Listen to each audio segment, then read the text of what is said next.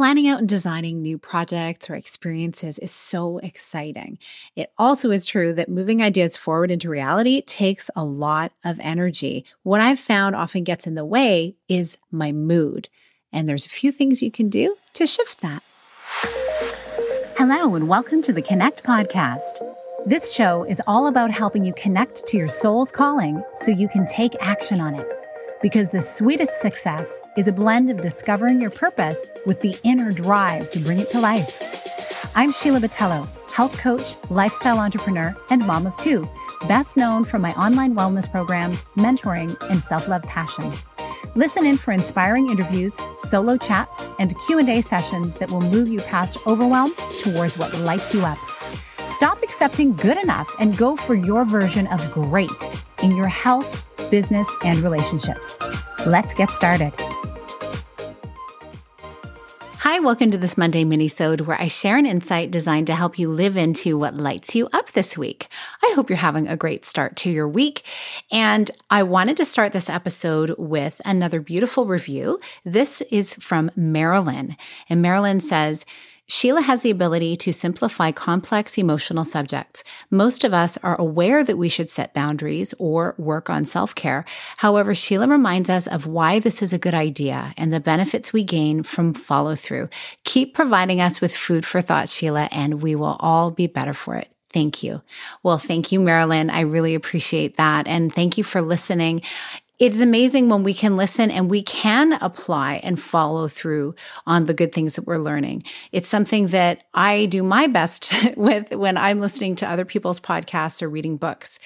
And there is a stack of books that keeps staring at me. I am so much in content creation mode right now that I find myself not doing as much reading in this season, but very soon I'm going to be diving in. In fact, next week, I'm going to be in a conference for five days. So it'll be a lot of reading, a lot of taking notes, and it's in an area of my life. It's a little different than the things I would normally be studying. So I'm very excited about that. And today's episode, I wanted to talk about our mood. That is so powerful as we're trying to accomplish things and grow as human beings and do all of the things that are on our plate each day. It can be really fun and and exciting when we're creating things and ideating. I know that's true for me anyway. I can get caught up with all these cool new ideas. And then taking them to the next phase takes a lot of energy, which involves your mood, believe it or not, right? Like it's so impacting on everything in your life is how you are taking things into your mind, the people around you, the experiences in the world around you, and to keep your mood in such a place that you can be steady and upbeat to have the energy to move forward is definitely something that has been a growth edge for me over the years and something I'm really grateful to have made some progress with. And it's only after learning from a lot of different people and falling short of having a great mood while I've been in creation mode for a long time because that energy, if you're feeling physically stagnant, your mind can also get stagnant. So, today I want to share a few strategies that you can use to raise your mood so you can really push your vision across the finish line without stalling out. And the first thing I will tell you that has been so helpful for me is move your body. So, if you're standing, get into a sitting position or maybe stretch or change the way you're doing your work. Like if you have been doing some work standing, it's it's good to shift up that position. And if you're sitting, definitely stand up, move your body. Something I find helpful is walking up and down the stairs just one time. If I'm short on time but I know I just need to move, that one little shift will create more oxygen in my body, which goes to my brain, which makes me feel good, makes me breathe a little heavier. So that is super helpful. Moving your body. Something I love to do a lot is I always have music on, not when I'm recording, obviously, but when I am working, I have music on. And all through the day in my home, I have music on actually, different kinds of music for different kinds of days. So I might change the music and then take a little dance break. It feels so good to move to the beat. And whatever your dance style is, it works. It also gets that oxygen flowing and it makes you feel good. Like it's actually calming to your nervous system to dance and to even shake your body. You can also pick up a book, call a friend, and hopefully not take you too far off focus. If you're like, hey, I've only got two minutes, I just needed to shift my mindset. Tell me what's up with you. And that connection feels really good and can boost your mood. Of course, choosing a friend that is somebody who maybe you normally would laugh with or be able to support each other's vision, that is definitely important. You want to make sure you're calling someone who's going to help raise the mood, not lower it for that point in your life, right?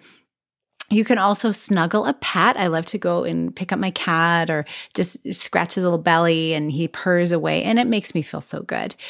Now, here's a caveat. When you're taking a break, I know I said call a friend, so that involves picking up your phone.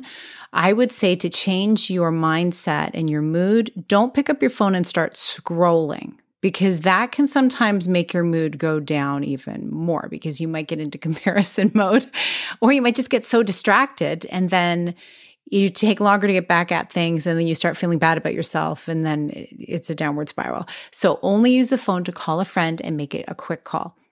The next thing is get grateful. Think in this moment, what can I be so thankful for in my life? And it can be something so little. It can be the fact that you have running water, which is not really a little thing when it comes down to it. When you look around the world, a lot of people don't have clean water. So that's important. You can get grateful about perhaps what the weather is like, the fact that you have food in your house, the fact that you have work to do and you have a vision you're moving forward. There's so much to be grateful for. Grateful that you are here right now in this moment. You're still here the next thing you can do is you can change your environment altogether. So often I like to work in the main area of my home. Somehow the dining table area, it's a very open concept plan in my home. It's near everything. It's bright. It's open. When I record, I go to another little creative nook I have upstairs.